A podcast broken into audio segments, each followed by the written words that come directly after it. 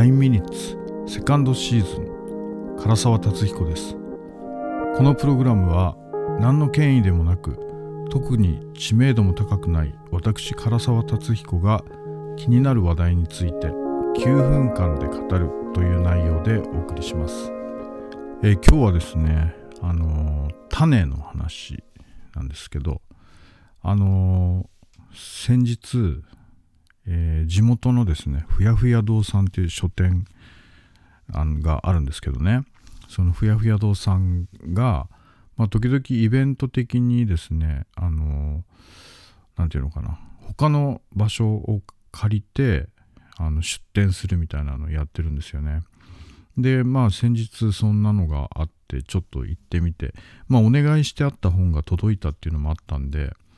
あの受け取りも兼ねてね、あの、見に行ってみたんですけどね。まああの行くとやっぱり頼んであった本だけじゃなくてついね他の本も見ちゃうからそうするとこう欲しいものが出てきたりするわけですよ。でその中にですねあの、世界の不思議な木の実図鑑っていうのがあってもうねなんかね図鑑が基本的に好きなのとまああとはあの9ミニッツでもお話ししたりしてるんですけど植物が好きででまたこれがですね木の実とかね種とかねまあすっごい好きなんですよ。ねえこれな言ってる意味が分かんないっていう人もいるかもしれないですけどねあの木の実とかね種とかデザインがやっぱりすごい綺麗だなって思うといや結構気になるしあの道端でもねちょっとねなんか今実がなってたとか思うとすごい気になっちゃったりとかして。うんまああの車だとねなかなかすぐ止めて見に行くっていうことはできなかったりするんですけどまあそれでも時々見たりする時もありますね。で種とか実が好きまああの食べるとかじゃなくてねあの、まあ、食べるのも好きなんですけど、ナッツとか好きなんですけどね。ただ、ナッツはあんまり食べるとね、あの、脂肪分が高いんで、あの、なんていうの？吹き出物とかなったり、出たりしますよね。それはいいんですけどね。あの、なんだろう、種とか実とかね、よくわかんないっていう人もいるかもしれないですけど、まあ、子供の頃に例えばそのどんぐりを拾ったりとかまあそういう経験誰しもあるんじゃないかと思うんですよ。で、まあそれでも興味ない人にとっては興味ないんでしょうけど、あのー、あ、どんぐり拾ったなとか思う人も多分いるんじゃないかと思うんですね。で、あれ別に拾ったからって食べられるわけでもないし、でもやっぱりみんなこう何かしらその、何て言うの？身の形とかね、がやっぱ綺麗とか面白い形とかなんとなくそういうふうに思うんで拾うんだと思うんですよね。でまあ後から虫が出てきたりとかするわけですけどね。うん、であのー、種に関するね本をね前にもねもう結構前なんですけど「種子たちの知恵」っていう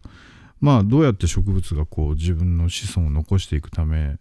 の戦略として、まあ、種がいろんなデザインがあったりするわけですけど、まあ、そういう本をね結構前に買ったことがあったんですけどまあ主にそれはあの日本の植物かなほとんどがね。で今回のそのふやふや堂さんで買ったのは世界の不思議な木の実図鑑でもう世界中のその変わった木の実を集めてるんでまあいかにもすごいですね。表紙からもうかなりすごいです。あのー、なんだろうこれ。観葉植物とか好きな人は知ってるかもしれないけどバンクシアとかね。バンクシアっ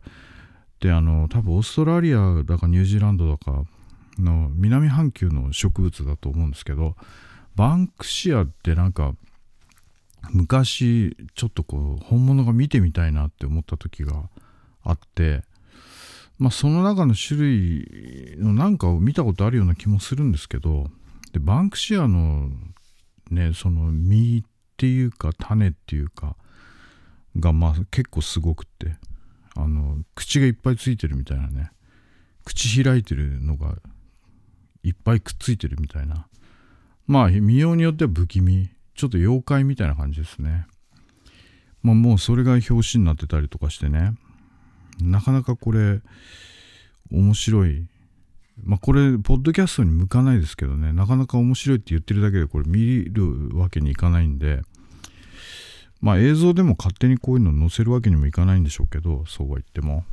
うん。でもまあ本屋さんとかでねもし気になる人がいたらねぜひ見てみてください。この、えー、木の水館まあなかなか面白いです。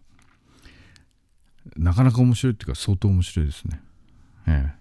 であの例えば日本にいてもそうですね街路樹とかでまああのカエデの仲間なんかはね羽がついててくるくる回りながら落ちてきたり、まあ、上昇気流に乗るとそのまま遠くへ飛んでいったりっていうのでちょっとこう羽が生えてたりするから面白い形っていうのもあるし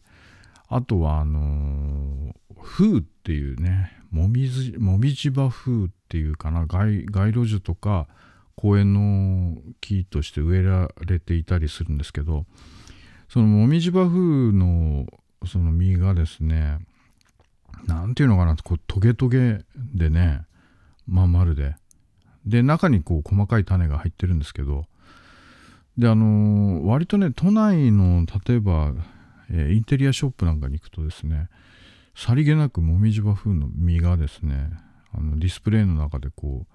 飾りとして置いてあったりとかする時もあるんですよね。でまああれだから部屋とかに置いといてもね結構綺麗だと思うんです。まあ、気をつけないといけないのはあの時期とかねあの中の種を出しちゃわないとあれが出てくると大変散らかるんで、えー、そう公園なんかにあるんで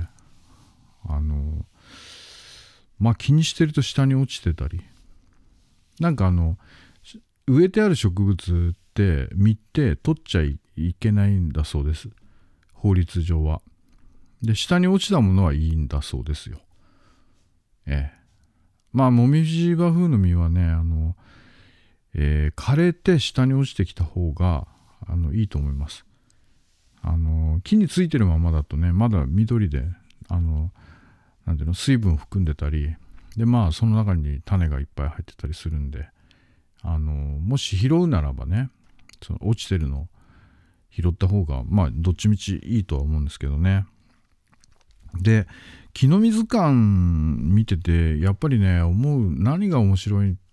ていうのは結局そのデザインですよね。あの形に対してまあ色とかもあるけどやっぱりその形の多様なところがあの何と言っても面白いので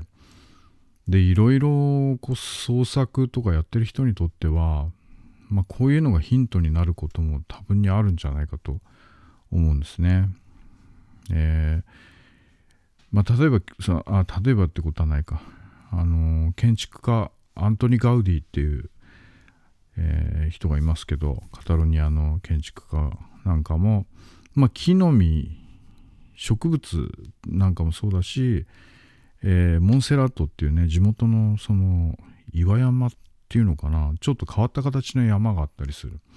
ああいうことがなんかその造形のヒントになってたりするんですね。だからまあだからじゃないんだけどでもやっぱりそういうものを面白がる。そういうところにまあ美を感じるとかあの興味が向くっていうのはまあなんとなく有意義っていう気もするし、まあそんなこと考えてはいないんですけどね。面白いと思ってるだけなんですけどね。えー、まあでも、あのー、木の実もね、面白いので、ぜひ皆さん、木の実見てください。変な言い方。